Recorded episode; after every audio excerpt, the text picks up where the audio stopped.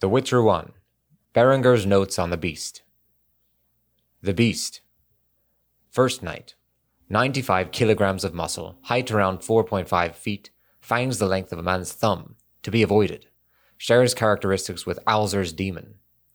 Second night. Summons Vargas with its howling. Has the ability to disappear, probably by assuming spectral or spiritual form. Can only be seen with the help of a potion. Third night. Highly resistant to iron and signs, walked right over 3 Eardens without noticing. Fourth night. All features of Alzur's demon confirmed. The beast asks a question. Those who answer correctly stand a chance of slaying it.